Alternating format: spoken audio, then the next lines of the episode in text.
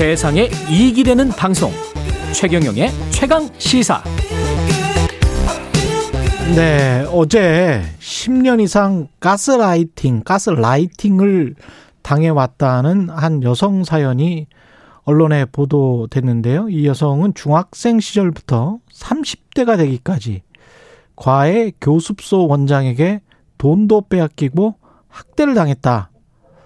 중학생 시절부터 30대가 되기까지. 이게 가스라이팅이 대체 뭔지, 가스라이팅을 당하고 있다면 어떻게 대처하는 게 좋을지 경기대학교 이수정 교수님 연결해서 좀 들어보겠습니다. 안녕하세요. 네, 안녕하십니까. 예. 이게 좀 이해가 안 되는데 중학생 시절부터 30대까지 이 뭔가 정신적으로 최면을 당했다는 건가요? 이게 가스라이팅이 뭔가요? 네, 뭐 사실은 이게 뭐 옛날에 2차 대전 때부터 나오던 얘기고요. brainwashed 이런 이제 어떤 세뇌라고 이해하시면 예. 그러면은 훨씬 그 이해하시기가 편하실 거고요. 예.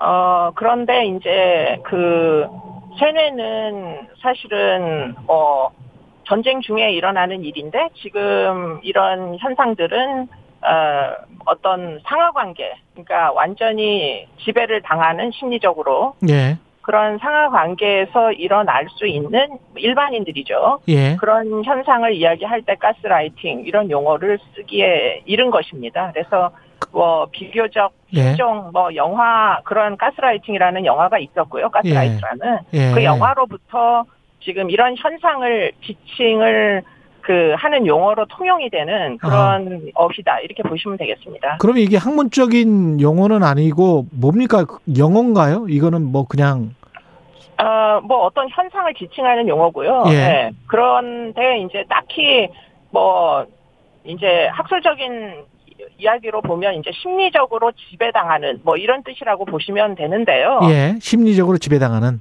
예. 네. 그런데 이제 용어가 적절치가 않지 않습니까? 예. 그렇게 가지고는. 음. 그래서 이제 영화 타이틀을 뭐 아. 그런 현상을 지칭하는 보통 명사처럼 이제는 쓰기 시작한 거죠. 예, 우리가 뭐 아마존 당하다 뭐 이런 거 거군요. 예, 구글 네, 네. 하다 뭐 이런 이런 것처럼 예. 그 어떤 상황에서 어떤 방식으로 일어나나요? 이 가스 라이팅이? 그러니까 일단은 뭐 지배 피지배 그러니까 완전 한 사람의 영향력이 뭐 강력하게 다른 사람에게 영향을 미치는 그런 현상에서 지금 이런 용어를 주로 쓰게 되고요. 예. 그러다 보니까 이제 지위 관계가 있는 경우에 지금 이 경우에도 한 사람은 중학생이고 다른 사람은 과외 선생님이고 이러다 보니까 아마 음. 진학과 연관돼서 전적으로 아이의 지도를 이 그 선생님에게 에, 맡겼던 것 같고요. 그러다 네. 보니까 아이가 상황에 대한 판단력이 완전히 성숙하기 전에 뭐 선생님의 지시에 무조건 따르는 생활을 하다 보니 뭐 자기 혼자서 어떤 의사결정을 하기가 어려운 지경에 이제 빠지게 되는 거죠. 그것이 예. 수년 지속이 됐다 이런 피해로 보입니다. 그 피해를 입기 쉬운 어떤 사람의 특징 같은 게 있나요? 그러니까 뭐 강건하게 그 판단 능력이 있도록 성숙한 어른 같은 경우에는 사실 지배하는 게 생각보다 쉽지 않은데요. 예.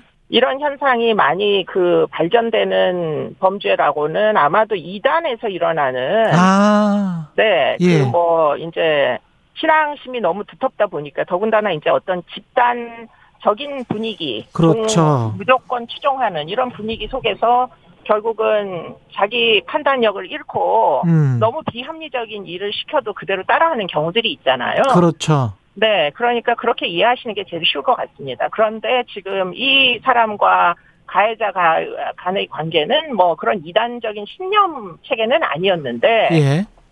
스승과 제자이다 보니까 비슷한 어떤 그런 주종 관계는 틀림없이 있었던 것으로 보입니다. 그러니까 이 중학생 때부터 이 선생님을 만나서 어떻게 보면 존경을 하지 않으면 가스라이팅이 되지 않을 거 아니에요. 뭔가 그렇죠. 굉장히 네, 의지하고 그러니까 존경하고. 그렇습니다. 그러니까 완전 정신적으로 지배하는 상태가 된 것이라고 보이고요. 예.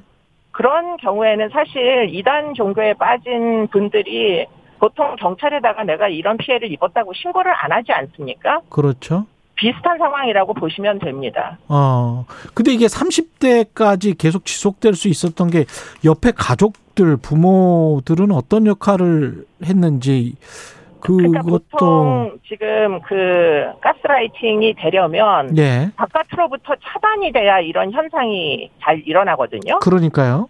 네, 그러니까 아마 부모님이 아마 지방에 계시거나 부모님과 떨어져 있는 상태로 아, 이 학생이 선생님과 생활을 같이 했던 거 같고요. 예. 그리고는 이제 부모님은 대학을 다니는 줄 알고 뭐 생활비도 보내고 교육비도 보내고 뭐 이러다 보니까 아이가 자기가 굉장히 괴로워도 부모님의 어. 기대가 있으니까 예. 부모님께 내가 이런 피해를 당하고 있고 부모님이 아, 뭐 신뢰하는 분이 사실은 가해자다 이렇게 얘기하기가 굉장히 어려웠던 것 같아요. 그런 식으로 그러네요. 이제 예. 사회적으로 차단된 경우에 지금 이런 현상들이 훨씬 더 많이 일어납니다. 생각해 보니까 이단 종교 집단에서 뭐 이상한 일들이 일어나서 뭐 뭐 굉장히 무리를 지어서 외국으로 가서 거기에서 노동을 하고 뭐 이랬던 경우도 있었던 것 같네요. 그것도 일종의 네, 이제 현상이라고 보시면 됩니다. 가스 라이팅을 당했던 거겠죠. 그렇게 네, 네, 네, 절대적으로 네. 믿었으니까. 네. 그러면 이게 법적으로는 그 서로 간에 신뢰를 하고 믿어서 그렇게 된 거면 문제를 법적으로 삼기는 어렵 어려울 것 같은데요. 쉽지가 않죠. 예. 이게 무슨 이제 위계나 위력에 의한 성폭력도 아니고 하다 보니까 예. 결국은 지금은 30대가 됐고 결국 성인이고 이러다 보니까 뭐 여러 가지 그 112에 왜 신고 안 했느냐 이런 이제 그 어, 의문으로부터 사실 자유롭지가 못하잖아요. 예. 그래서 법적으로 보호를 받기가 무지하게 어려워서 기껏 아마 폭행이나 상해 이상 또 금전 발치가 그렇겠죠. 있었다면 뭐 음. 그 정도의 죄명 이상을 적용하기 일단 굉장히 어려울 텐데요. 음. 그러다 보니까 이제 그 외국의 경우에 이제 가스라이팅 범죄라는 죄명을 새로 만들어야 되는 거 아니냐 예. 하는 논의들이 지금 진행이 되고 있는 겁니다.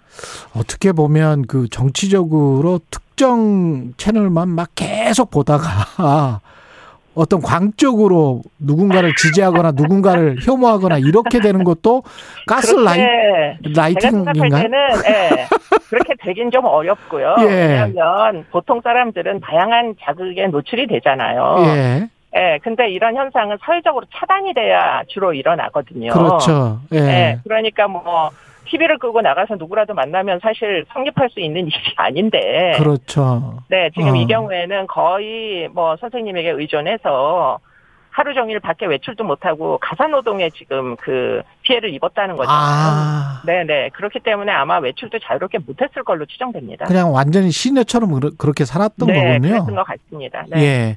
그러면 우리가 이런 뭐 그뭐 초입 단계까지 갔었나 이렇게 이제 생각하시는 분들도 있을 것 같아요. 청취자분 네, 중에서. 네. 그러면 그런 것들을 자가 진단할 수 있는 그런 방법 같은 게 있을까요? 혹시? 그러니까 어떻게 보면 본인이 의존하는 사람이 있을 수 있잖아요. 예. 뭐 부모님일 수도 있고 주변에 이제 뭐 여러 그 모르는 사람이지만 신뢰하는 사람이 있을 수 있는데 네. 그들이 부당한 요구를 할 때 강력하게 저항할 수 있으면 그거는 비판 능력이 살아 있는 거지 않습니까? 그렇죠. 예. 네, 그러니까 그 동안은 괜찮은 거예요.